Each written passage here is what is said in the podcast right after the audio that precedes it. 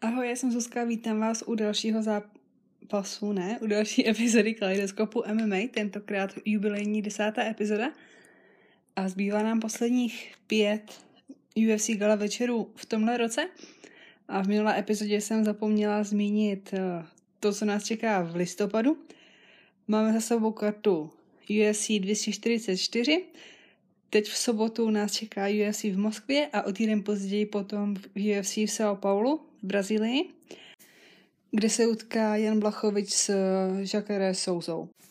Je mi jasné, že tuhle sobotu 9.11. bude většinu české MMA fanouškovské veřejnosti zajímat úplně jiný gala večer než UFC v Moskvě, ale pokusím se vám i tak ty zápasy představit a třeba si nějaké pustíte i zpětně v neděli. Tak a potom ještě teda doděláme cel, celý letošní program. V prosinci nás nejdřív čeká UFC ve Washingtonu, Overeem versus Harris ne, protože jak víte asi tak Walt Harris má teďka osobní problémy, jelikož jeho dcera se ztratila a stále se nenašla. Už se do toho hledání zapojilo i spousta zápasníků UFC, Dana White, eh, John Jones a ještě i další osobnosti přidali peníze pro toho, kdo napomůže k nalezení Enaya, se mi se jmenuje. A už je tam teďka něco přes 100 tisíc dolarů pro toho, kdo napomůže jí nalézt. Nicméně Harry z toho důvodu byl nucen odstoupit ze zápasu s Overeemem, no a nahradí ho Rosenstruy, kterého jsme viděli teď v sobotu na UFC 244. Potom nás čeká UFC 245, Usman versus Covington. UFC 245 mělo tiskovou konferenci minulý pátek a v podstatě nic nového jsme se tam nedozvěděli. Byly tam ty tři titulové zápasy tedy. Kamaru Usman s Colby Covingtonem, Max Holloway s Alexandrem Volkanovským a Amanda Nunes s Germaine Randemi. A za mě největší hláška té konference byl asi Colby, který prohlásil něco ve stylu, že musí být za pitomce, protože to je ča- součást jeho business plánu. Což mi přišlo vtipné. No, kromě těch tři, tří titulových zápasů se tam ukáže Piotr Jan s Jurajou Fabrem, Aldo s Moraesem, Jessica Ai se vrací proti Vivian Araujo, Araujo, hm. Brandon Moreno s Kejkarou Francem ve velkém zápase pro muší váhy a zápas, na který já se asi nejvíc těším, tak Kathleen Vieira s Irene Aldanou. A potom nás čeká poslední gala večer UFC v roce 2019, 21. prosince v Koreji. Hlavní zápas mezi Brianem Ortegou a Sung Jungem, kterého asi znáte pod přezdívkou korejský zombie. Na téhle kartě bude taky zápas Sid Volkan Esdemir s Alexandrem Rakičem a znovu se tam ukáže Cyril Ging, kterého jsme viděli přes 14 dny v Singapuru. V tuhle chvíli, i když už je vlastně ještě není konec listopadu, i když teďka je začátek listopadu, tak ještě není zveřejněný program UFC na první čtvrtletí 2020, ale v podstatě už je potvrzený gala večer 18. ledna UFC 246, kde by se měli představit. Eh, měl by tam být Conor McGregor, Lucie Pudilová, hovoří se o Woodlim, o jeho zápase s Edwardsem. Uvidíme, určitě se to ještě naplní, máme dost času a vlastně je potvrzený jenom jeden nebo dva zápasy na ten večer. No ale teďka jsem se ukázala jako správná jsem chtěla říct blogerka, youtuberka, jako správný podcaster, protože už čtyři minuty, skoro pět, mluvím úplně o ničem.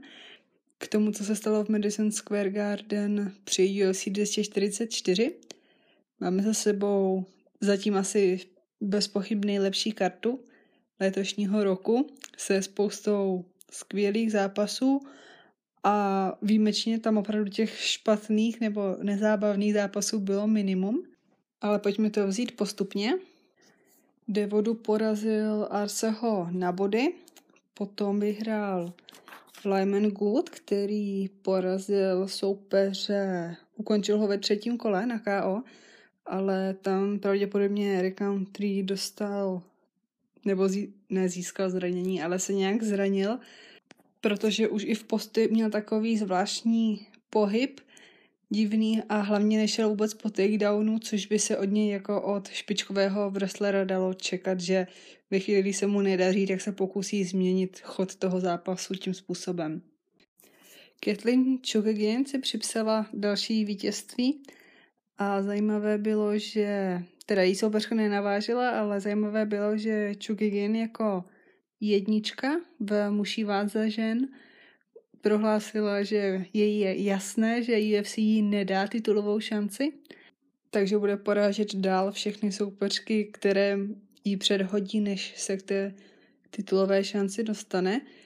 Nutné je zmínit, že ona už jednou šanci zápasit s Ševčenko dostala, ale tenkrát odmítla z důvodu, že to bylo narychlo a ona taky v tu dobu měla svatbu, takže rozhodně nebyla v plné přípravě, se kterou bych chtěla jít na titulový zápas. A určitě se to dá pochopit, protože pokud bojujete o titul šampiona UFC, tak to nechcete dělat na poslední chvíli bez přípravy. Pořádné, plné.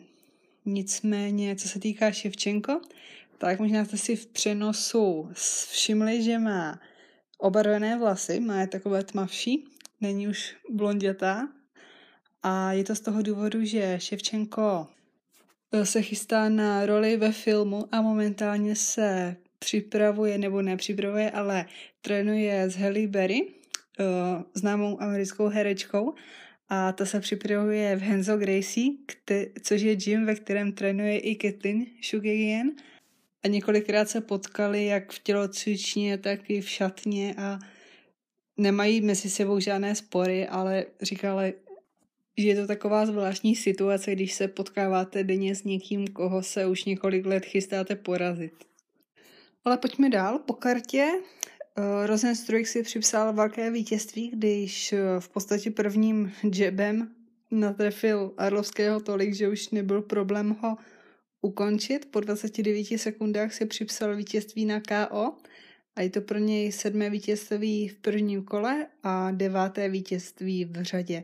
Rosenstruck je neporazený se skórem momentálně 9-0 a jak už jsem říkala, nabídl se jako náhrada za Volta Harrise v zápase proti Alisaru Overeemovi, takže ho uvidíme ve Washingtonu 7. prosince. A naopak není vůbec jisté, jestli někdy uvidíme ještě Arlovského. Dosud největší vítězství v kariéře si připsal Edmund Shabazian, který dokázal trefit kopem na hlavu Tavarese a ukončil ho vlastně hnedka v prvním kole, v půlce prvního kola. Pravděpodobně se posune do první desítky žebříčku a rozhodně je to jeden z velkých talentů a momentálně soupeří s Macy Barber o to, kdo se stane nejmladším šampionem v UFC. Je mu teprve 21 a vypadá hodně našlapaný a je takový ten, je, nebo ne takový ten, ale je důkazem, že Glendale Fighting Club je i po odchodu Rondy Rousey z profesionální MMA scény plný hvězd. Dále si vítězství připsal Shane Burgos, kdy Amerikány byl hodně nahecovaný do toho zápasu, bohužel se vyšťavil. První kolo teda vyhrál, ale od druhého už spíše jen tak přežíval – ve třetím kole už to mohlo být asi ukončené mnohem dříve, protože Amerikány už opravdu jen přežíval a kolikrát měl i problém se zvednout ze země. Dívala jsem se, že to rozhodčí opravdu neukončil dřív. Nakonec ve třetím kole oficiálně 4 minuty 32 vteřin vítězí Burgos na KO. Tak dostávám se k tomu zápasu, který byl pro mě nejdůležitějším na kartě a dopadlo až na, na moje očekávání až příliš dobře. Corey Anderson dokázal ukončit Johnnyho Walkera v čase 2 minuty 7 vteřin prvního kola. Anderson vykolejil ten hype train, jak se říká. A Walker, uvidíme, co bude s Walkerem dál, no jestli se dokáže zpamatovat. On šel do toho zápasu takovým tím svým stylem, kterým vyhrál ty předchozí tři a trošku šaškoval, nebo trošku, on prostě šaškoval vždycky a možná až moc sebevědomně nečekal, že by ho mohl Anderson trefit a když ho poprvé vlastně trefil, tak si pořád myslel, že to bude všechno dobré, ale Cory šel pořád dopředu a udělal přesně to, co musel a připsal si zatím největší vítězství své kariéry. V žebříčku se posunul na páté místo a opravdu teďka to je jenom mezi ním a Ricem, který z nich uh, bude zápasit s Johnem Jonesem. Já samozřejmě bych preferovala Andersona a jsou k tomu i logické důvody, ať už se tý, co se týká žebříčků a soupeřů, které porazili, tak i způsobů vítězství, protože Reyes sice porazil Whitemana, ale Whiteman má z posledních šesti zápasů, myslím, jednu výhru a nebyl vůbec postavený v polotěžké váze, byl to jeho první zápas. Předtím porazil Esdemíra, který byl v tu chvíli šestý a myslím si, že kdybyste se zeptali deseti lidí po tom zápase, jestli vyhrál Reyes nebo Esdemir, tak by možná devět, jestli ne všichni, ukázali na Volkana.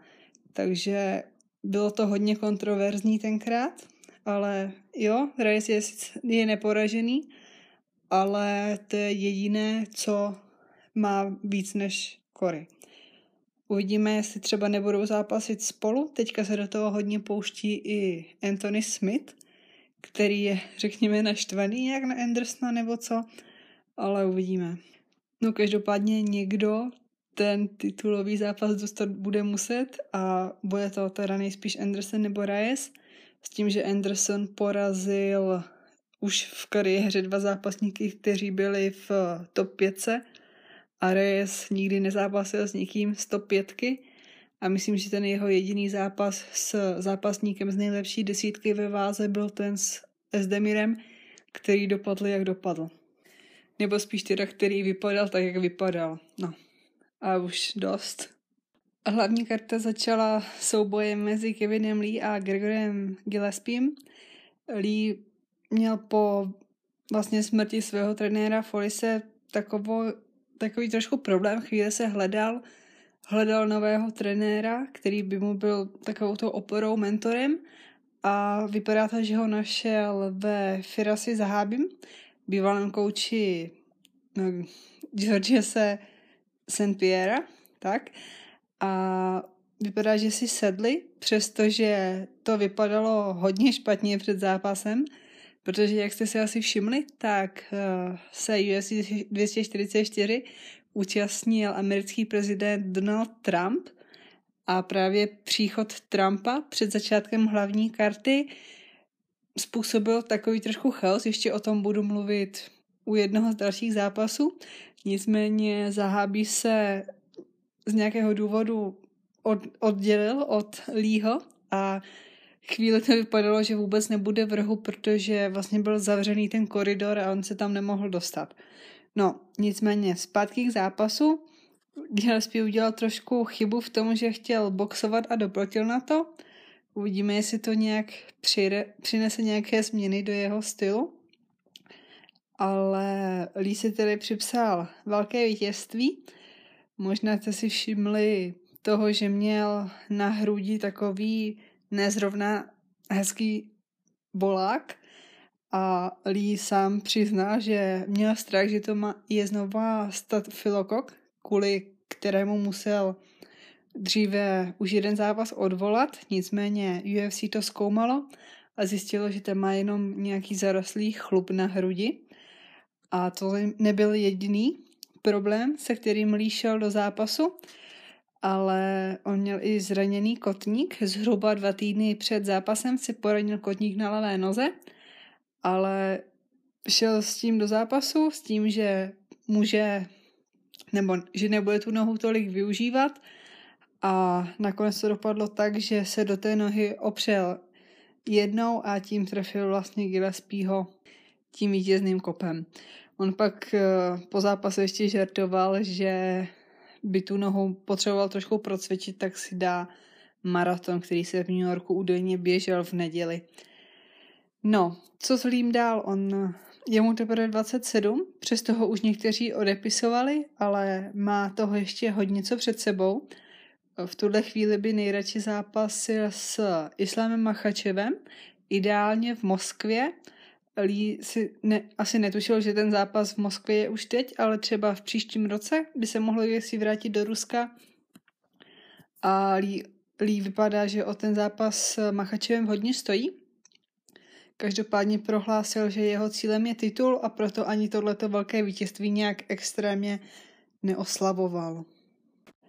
A jenom ještě taková faktická, faktologická, nevím, prostě ještě poznámka. Gregor Gillespie a Ben Askren jsou jediní dva Division 1 wrestleri v UFC v tuhle chvíli a oba dva v letošním roce utrpěli úplně brutální knockouty. To je takové jenom k zamyšlení.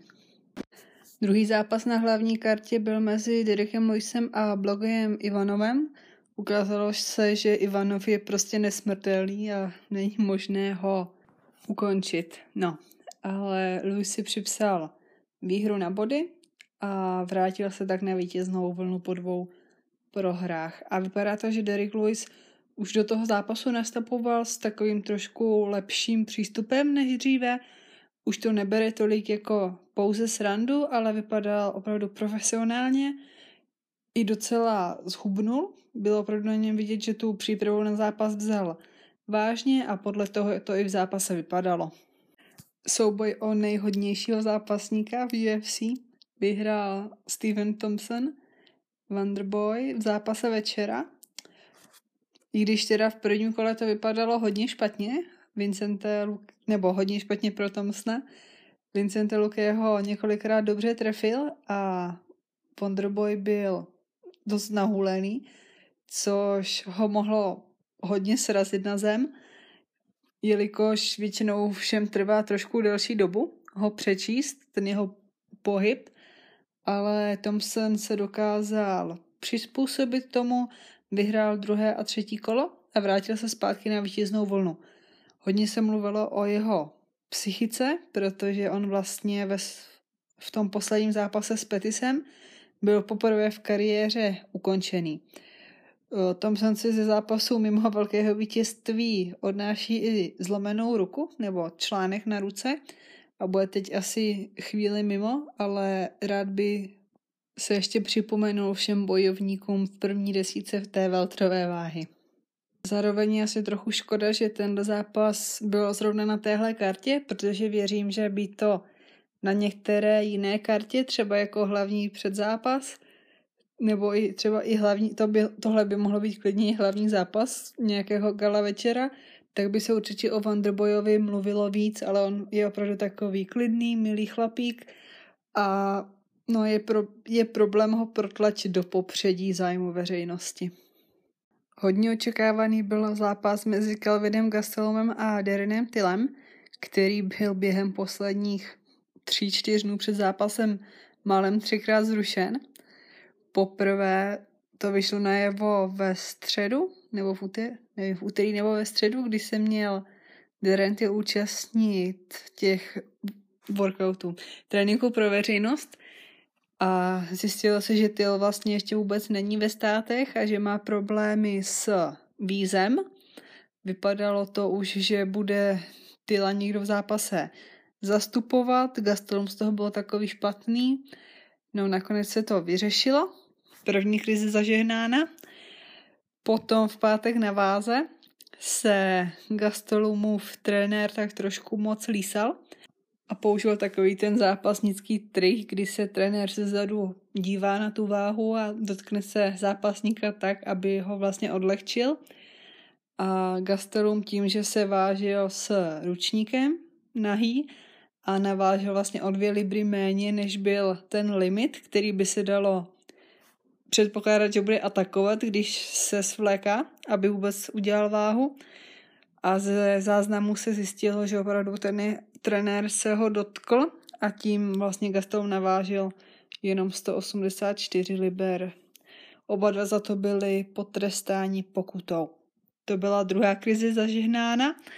A třetí krize se týká Donalda Trumpa, protože když Donald Trump vlastně přijížděl do arény nebo vcházel na plochu, ne, nevím už přesně v jakém momentě, ale nicméně tra, kvůli Trumpovi byla uzavřená celá ta chodba tam mezi šatnami. Někteří zápasníci museli i opustit šatnu, čekat na chodbě, ale to je jedno, tam o co chci říct teď, tak je to, že Tyl se měl dostavit na lékařskou prohlídku, bez které nemůže nastoupit do zápasu. A nemohl, protože to tam bylo zadělané kvůli prezidentovi. A už údajně novináři dostali zprávu o tom, že ten zápas bude zrušen, protože Tyl neprošel přes lékařskou prohlídku. Nicméně pak se to vyřešilo nějak, že doktor šel za Tylem, nebo nevím, ale zápas nakonec proběhl, ale teda opravdu, pokud by byl zrušený na poslední chvíli takhle kvůli takovéhle věci, tak by, já si myslím, že to by bylo ještě horší než to ukončení hlavního zápasu. Ještě bych možná řekla, když už jsem u Trumpa pár slov k němu, on tam na tom gala večeru byl jako velký kamarád Danny Whitea a velký podporovatel vůbec UFC. A zajímavé bylo, že oni ho ukázali v televizi několikrát, ale diváci v hale vlastně ho na kostce neviděli. Samozřejmě všichni si všimli toho jeho příjezdu, kdy on seděl na těch v úvozovkách normálních místech pro, pro vlastně zápasníky v druhé řadě, samozřejmě s ochrankou a tak, ale Dana White nedokázal vysvětlit, proč ho neukázali divákům na kostce v hale, ale dá se asi tušit, že se nečekalo zrovna vřelé přivítání. No ale zpátky k tomu zápasu, který tedy nakonec proběhl a byla to hodně strategická bitva, kde se v podstatě, dá se říct, v úzovkách nic nedělo. Ani jeden neměl vyložen nějaký moment, kdyby přebral kontrolu nad tím zápasem. Tyl tam měl pochopitelně obrovskou výškovou převahu a ukázal, že i ve střední váze bude patřit mezi jedny z největších zápasníků. Gastelum po té titulové bitvě s Adesanyou, kde, která byla obrovsky vyrovnaná až do pátého kola, byl trochu málo agresivní a tím, že byl Tyl o tolik větší, tak měl dost problémy ho trefovat, přestože s Adesanyou, co si už vzpomínám, zase takové problémy neměl.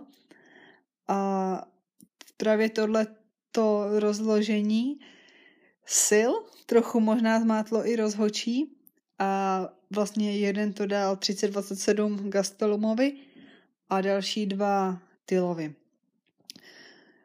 Tak už při nástupu jsem říkala, psala, že mám takový pocit, že Darren Till je nějaký jako skleslý, smutný, jako kdyby vůbec jakoby nebyl v tom zápase a ti, co, ti, kterým jsem to psala, mi na to odpovídali, že je přece soustředěný a že to nic není.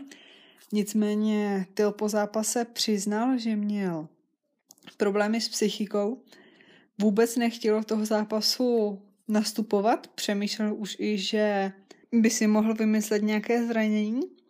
A to byla jedna věc, kterou řekl, která byla taková divná, protože jo, všichni zápasníci mají takový ten moment, kdy před zápasem prostě si řeknou, ne, nechci tam, ne, ne, nejdu zápasit, ale to jsou takové věci, které se prostě neříkají veřejně na hlas.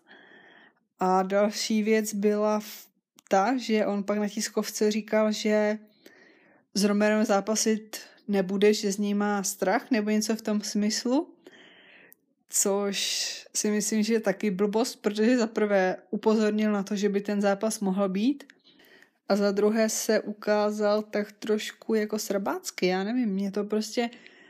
On přijel, přiletěl do New Yorku v pátek ráno snad, ve čtvrtek večer, na poslední chvíli úplně, se slovy, že BMF přijede, když chce přijet a pak druhý den prohlašuje, že měl před zápasem strach, že se bál a že nechce zápasit s Romerem, že je z něj no, posranej, no. Tak si to řekněme takhle. Je to takové trošku zvláštní, no. Takže já bych na základě tohohle čekala, že Til Romero, pokud Romero nebude zápasit s Adesanya o titul, bude další zápas.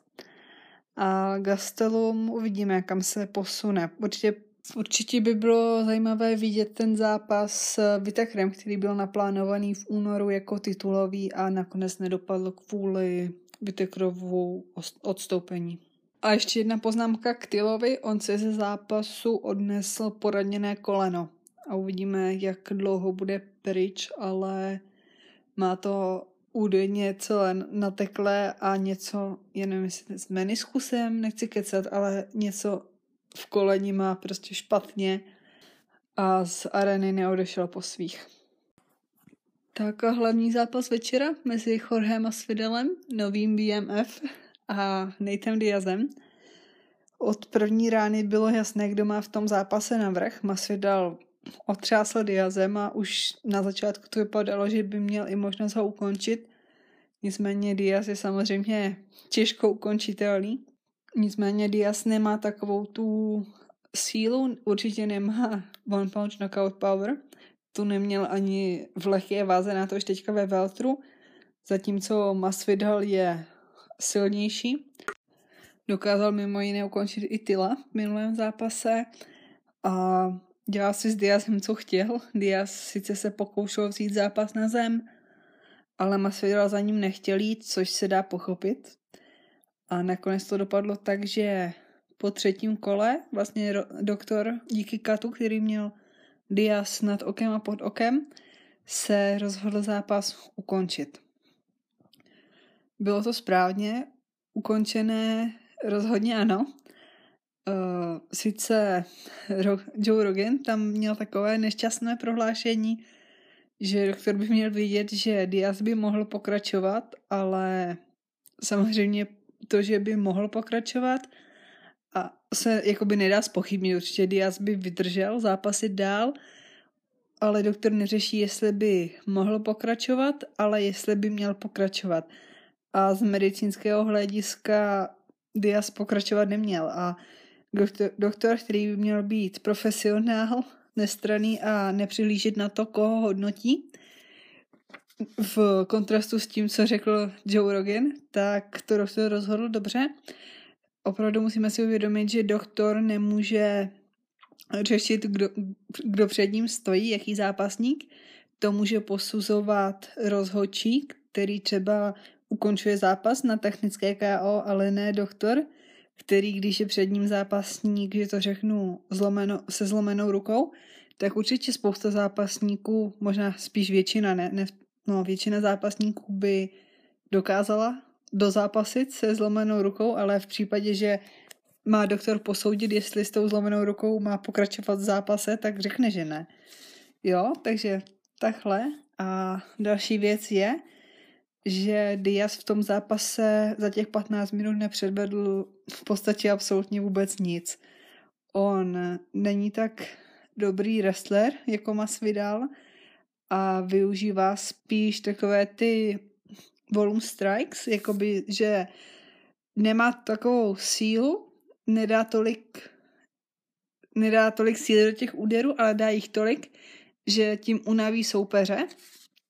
A ano, Masvidal ke konci třetího kola začal zpomalovat, ale bylo to po 15 minutách zápasu, kdy Masvidal víceméně celou dobu útočil, nahánil Diaze a za každou ránu, kterou Diaz dal, tak Masvidal mu dvě, tři i víc vrátil. A hodně se mluví o tom, že Diaz má uh, výborné konce zápasu, ale Diaz nikdy nevyhrál zápas, který by měl více jak tři kola. Ani jednou. A hlavně v tom zápase prohrával, všechny tři kola prohrál jednoznačně, jedno dokonce 10-8, takže byl kolik? Čtyři body minus. A pokud by Masvidal vyloženě nesundal nohu z plynu a nešel z té z toho, jak si z té rychlosti, na které byl, na úplnou nulu, že by tam prostě, já nevím, asi stál a čekal, co se bude dít, tak by ho Diaz musel ukončit prostě a nepředpokládalo se to, nepředpod, ne, ne, sakra, nepředpokládala bych to, protože Diaz neudělal nic za tři kola, tak co by najednou teďka vymyslel. Diaz v zápasech, které dokázal zvrátit třeba ke konci, to dokázal na základě toho, že ty soupeře předtím natrefoval a oni už byli takový nahulení, zpomalení, ale Masvidal nebyl. Masvidal byl, jo, jasně, už to bylo po 15 minutách, takže ne, neměl takový drive jako na začátku, ale pořád měl ještě určitě dost síly na to, aby to dokázal dostat do vítězného konce. No, takže tak. Jorge Masvidal je teďka držitel pásu BMF a mě dneska zaujala jedna taková myšlenka, že ten pás nemá žádnou určenou váhovou kategorii a je teďka Masvidala, Masvidala se s ním může dělat, co chce.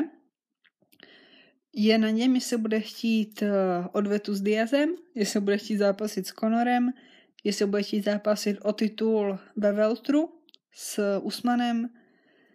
Je to vlastně na něm, co teď bude a zaujala mě myšlenka zpátky k tomu, že Masvidal by mohl teďka si víceméně určovat možnosti, svůj další směr a mohl by třeba založit tu hodně diskutovanou divizi do 165 liber a třeba v té váze do 165 vyzvat Conora, vyzvat Fergasna, vyzvat koho bude chtít a vlastně tak udělat základ téhleté divize, která tam možná trošičku chybí pro ty zápasníky, kteří jsou ztraceni mezi lehkou váhou a Valtrem.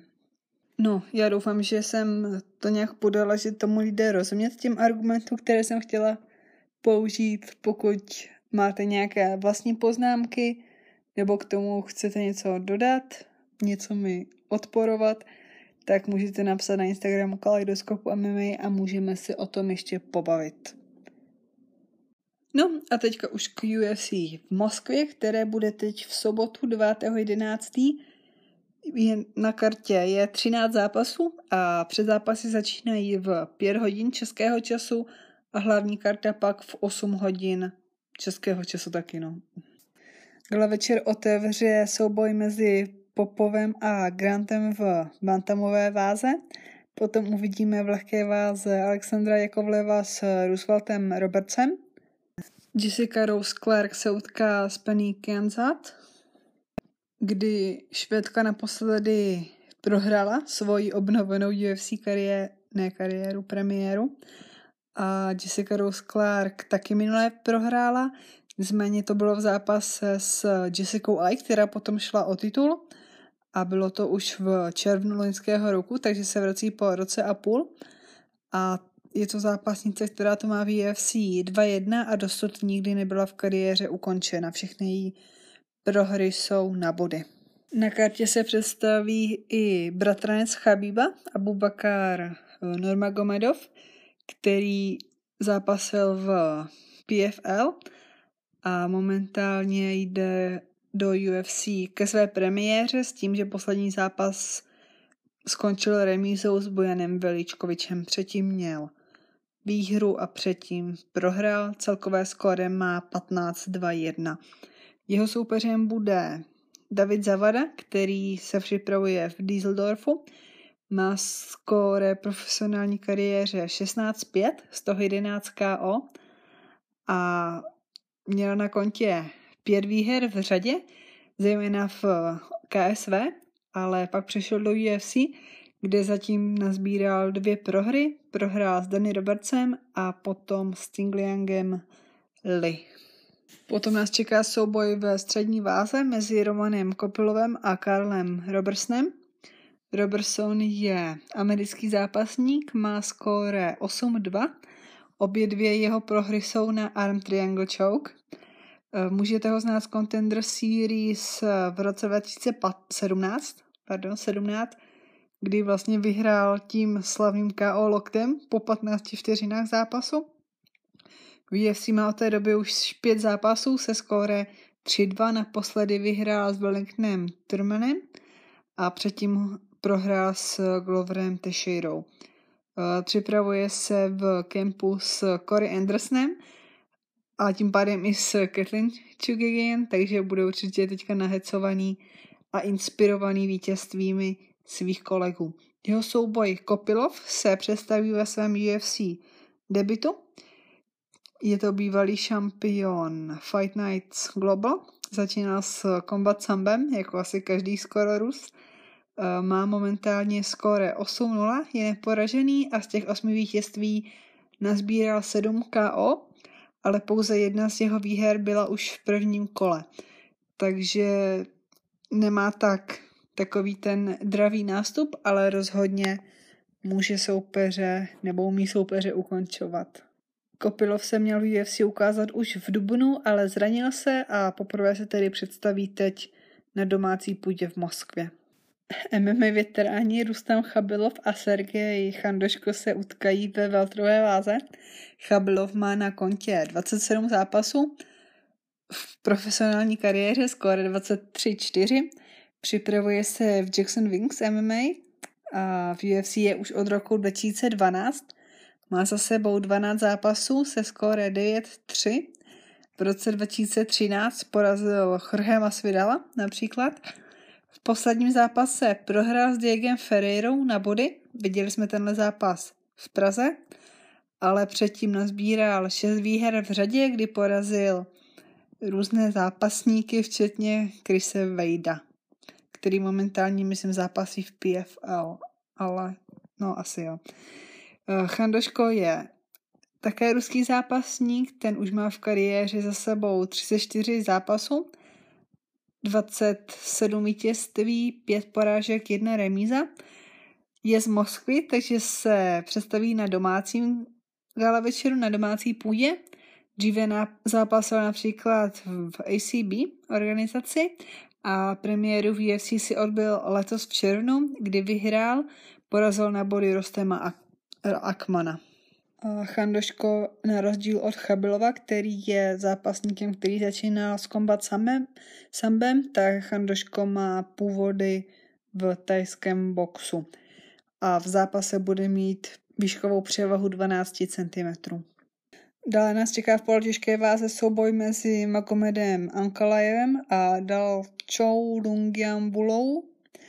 Lungiambula, přezdívaný šampion, je zápasník, který pochází z Konga, ale dlouhodobě se připravuje v Jižní Africe v Kapském městě.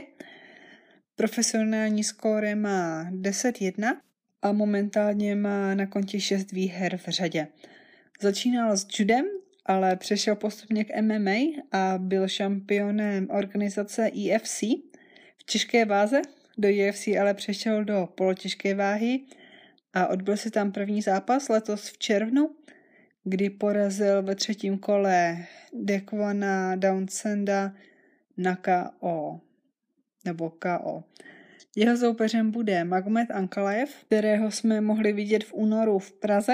On přišel do UFC loni se skóre 9-0, ale potom prohrál první zápas na Triangle s Paulem Craigem ve třetím kole v čase 4.59 v úplném konci, na úplném konci zápasu ale potom zatím už má na kontě dvě výhry. Polčké váze bude i další zápas mezi Šemelem Gamzatovem a Klicnem Obry. Obry? Obreu? Nevím. No, Gamzatov je neporažený ruský zápasník, který do UFC přichází z PFL se skóre 13-0. Dříve zápasil v střední váze, ale teďka přechází do polotěžké Poslední zápas měl v srpnu loňského roku a teď tedy se poprvé ukáže v UFC. Je to mistr Ruska v kombat sambu. A teda se skóre 13-0 má 5 KO a 5 submisí. Jeho soupeř, Brazilec Abreu, je bývalý šampion Brave FC, ne FCS, Brave CS, eh, má profesionální skóre 15-2 a v UFC za sebou dva zápasy, kdy první prohrál, to byl zápas v Praze s Ankalajevem a potom ještě stihl porazit letos Sema Albiho na body. Ve Veltru se ukáže Ramazan MF s Anthony Rocco Martinem. MF, přezdívaný Gorec, je původem z Azerbajdžánu. Má profesionální skóre 18-7, 3 KO, 7 submisí a v tuhle chvíli má na kontě 7 výher v řadě a z toho tři poslední v UFC, kdy porazil například Sema Albiho. Proti němu bude UFC veterán Rocco Martin, který má profesionální skóre 16-5, připravuje se v American Top týmu a UFC veterán je, protože je v UFC už od roku 2014 a má za sebou 13 zápasů, kdy od prohry s Obin Messierem v září 2000 je tady mám 19, což je asi blbost. 14? No, prostě prohrál s Obin Messierem, ale pak nazbíral čtyři výhry, Nicméně letos v červnu mu tu vítěznou sérii porazi, překazil Damien Maja, který ho porazil na body. Eh, Anthony Rocco Martin bude mít v tomhle zápase výhodu 13 cm v rozpětí paží. A dostávám se k posledním třem zápasům. Ed Herman se v polčišké váze měl utkat s Antigulovem, nicméně Antigulov ze zápasu odstoupil a nahradil ho Chadis Ibragimov což je ruský zápasník, který se připravuje v Petrohradu, bývalý šampion M1 Global, který v životě pora- nebo v kariéře porazil například Stefana Puce. Můžete si ho pamatovat z karty v Shenzhenu, kdy si připsal svoji první profesionální porážku, kdy prohrál s Daun Jungem ve, třetí ko- ve třetím kole na gilotinu ve stoje, no ve stoje, no. Uh, Viděli jsme ten zápas, že Ibrahimov absolutně přepadl start a došla mu fíza. On, to byl ten zápas, kdy do toho vletěl úplně šíleně a používal tako, ty strašné kombinace prostě 20-30 úderů najednou. A teď si myslím, že Korejec, že byl ten jeho soupeř, to ustál a nakonec ho dokázal uškrtit. Jeho soupeř Ed Herman, přezdívaný Short Fuse, je americký zápasník, který má skóre 23-14, takže mnohem více zkušeností. Eh, připravuje se v Team Quest týmu. Účastnil se Ultimate Fightera sezóny 3, kdy prohrál ve finále a v UFC je tedy už od roku 2006. Má za sebou 23 zápasů v této organizaci se skóre 11-11 a jeden no contest. A poslední zápas vyhrál, kdy se po třech porážkách dokázal vrátit na vítěznou vlnu, když porazil Petrika Kamince na KO v prvním kole. Zvědavá, jestli v tomhle zápase se zhodnotí zkušenosti Hermana a jestli se Ibrahimov dokáže srovnat v hlavě tak, aby se zase nevyštěvil úplně na začátku a pak zase smolně neprohrál jako v minulém zápase. Teď si nejsem jistá, že jsem neříkala poslední tři zápasy už u minulého zápasu, ale poslední tři zápasy začínají teď.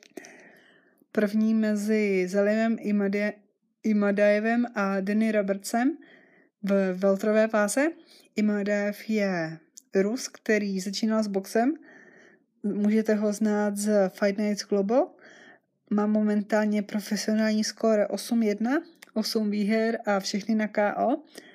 V UFC si v minulém zápase připsal svoji první porážku, kdy v dubnu letošního roku prohrál s Maxem Griffinem na body. Momentálně má tedy skóre 8-1. Danny Roberts, přezdívaný Hot Chocolate, britský zápasník, má profesionální skóre 16-5, připravuje se v týmu Black Zillions a v UFC už má za sebou 9 zápasů se skóre 5-4. V současné době se mu moc nedaří. Po dvou výhrách přišly dvě porážky v řadě, kdy nejdříve prohrál s Claudiem Silvou na armbar a potom s Michelem Pereirou který ho porazil v prvním kole na naskočené koleno. To byl ten zápas Pereiry, myslím v Rochesteru, který tenkrát Ariel Helvani prozra, ne prozradě, ale dal mu přezdívku? Ne. Okomentoval ho tím způsobem, že to bylo to nejzajímavější, co se kdy v Rochesteru stalo. Bohužel Roberts byl na té druhé straně barikády, který byl knockoutován tím kolenem. No. Nicméně Roberts by se určitě rád vrátil na vítěznou vlnu a dobré vítězství v tomhle zápase by ho mohlo dostat na předpokládanou kartu UFC v Londýně v příštím roce. V hlavním zápase večera se měl původně představit Alexandr Volkov s juniorem Dos Santosem. Bohužel Santos byl nucený se zápasu odstoupit a Volkov tak našel nového soupeře v Gregu Hardym. Zápas v těžké váze se ale nakonec ne, ne odehraje jako hlavní zápas na pět kol, ale bude jako hlavní předzápas večera. A představí se v něm tedy Aleksandr Dragovolkov, sedmý muž žebříčku těžké váhy, který se připravuje v Moskvě, takže bude zápasit na domácím gala večeru. Má profesionální skóre 37 a z toho 7 zápasů v UFC se skóre 4-1, kdy jeho první porážka byla v minulém zápase, když ho ve třetím kole na, K, na konci třetího kola na KO porazil Derek Lewis. Předtím nazbíral šest výher, jak v UFC, tak i předtím. Porazil Verduma, porazil Stefana Struveho, Roy Nelsona a předtím třeba i Atilu Vega, který bude ten večer taky zápasit, ale o pár set kilometrů na západ. No a jeho soupeřem tedy nový je Greg Hardy, který tenhle zápas bere poměrně rychle po posledním, po poslední ztracené víře.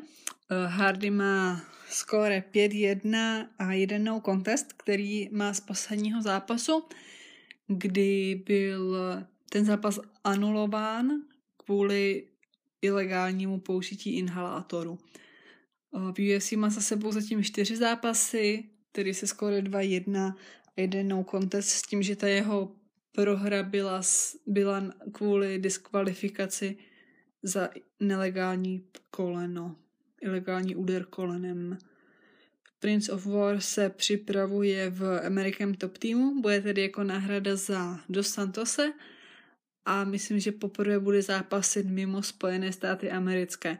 Každopádně vzít zápas proti mnohem zkušenějšímu Volkovovi, navíc u něj doma na domácí půdě je pro Hardyho obrovský skok v kvalitě soupeřů i co se týče důležitosti zápasu asi.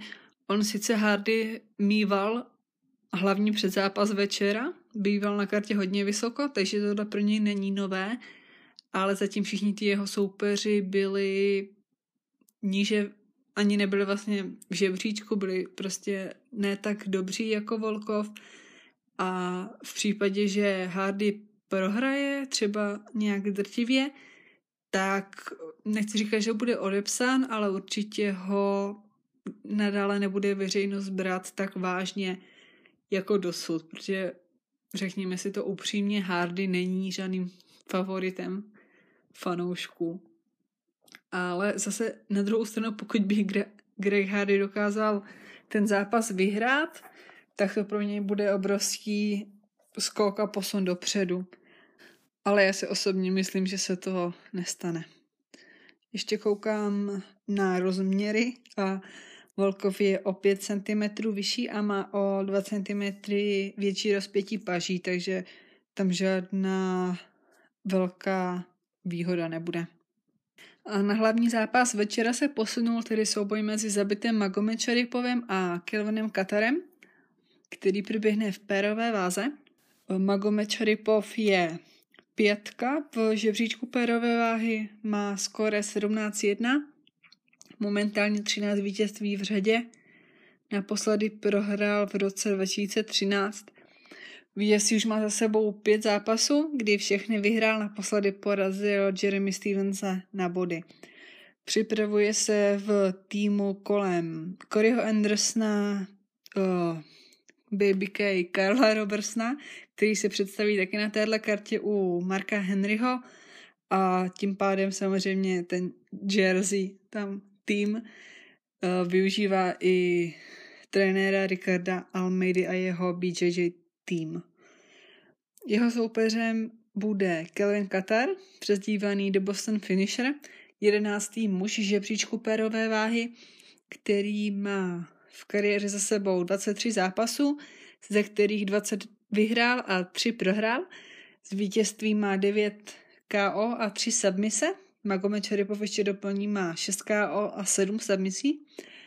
Katar má za sebou také 5 zápasů v UFC, z toho 4 vyhrál, jeden prohrál. Porazil nejdříve André Filiho, Shayna Burgose, potom prohrál s Renátem Mojkánem na body a od té doby má další dvě výhry s Chrisem Fishgoldem a Richardem Lamasem, které dokázal oba porazit v prvním kole. Katar je dobrý silný zápasník, ale na rozdíl od Magomed Šaripova, který má takové ty zvláštní zajímavé údery, vypadá jak Abraham Lincoln, hodně se o něm mluví, prostě je taková výrazná osobnost, i když si ho vezmete v porovnání s těmi ostatními dagestánskými zápasníky, kteří v UFC jsou, tak on jediný vypadá úplně jinak. To zní hnusně, ale prostě odlišuje se. Nezaměníte ho s nikým jiným a k tomu ten jeho jiný, já nevím, jak jinak to říct, než jiný prostě styl boje, zatímco Katar ničím nevyniká, takže je tak trochu mimo zájmy médií a fanoušků, vůbec veřejnosti ale Katar rozhodně může překvapit v zápase a na Magomed Šaripova bude možná vyvíjený až přílišný tlak, protože on tím, že se připravuje v Jersey, tak je tak trošku mimo, dosud neměl, takhle je to pro ně rozhodně největší zápas, navíc eh, v Rusku, v Moskvě, hlavní zápas večera, bude na něj prostě velký tlak a v tomhle zápase se asi rozhodne o tom, jestli Magomed Šeripov opravdu je tak dobrý, jak to vypadá na první pohled, a nebo jestli má taky jenom hype, protože už po zápase s Stevensem vzešly nějak, jakési pochyby, jestli opravdu má na tu hla, velkou nebo na tu hlavní nejvyšší špičku v divizi a v případě, že porazí Katara, tak se potvrdí, že určitě ano. Tak a to je asi ode mě všechno. Já si uvědomím, že jsem asi hrozně mlela, takže některé věci možná nevyzněly tak, jak měly, nebo jste mě, mě vůbec nepochopili, ale snad z toho něco bude a těch dalších deset epizod Kaleidoskopu bude ještě lepších. Takže já vám přeju, abyste se měli hezky, abyste si v sobotu užili UFC v Moskvě a můžete určitě sledovat Instagram Kaleidoskop MMA, kde bude určitě zítra nebo v pátek kvíz k UFC v Moskvě. Takže se mějte a ahoj.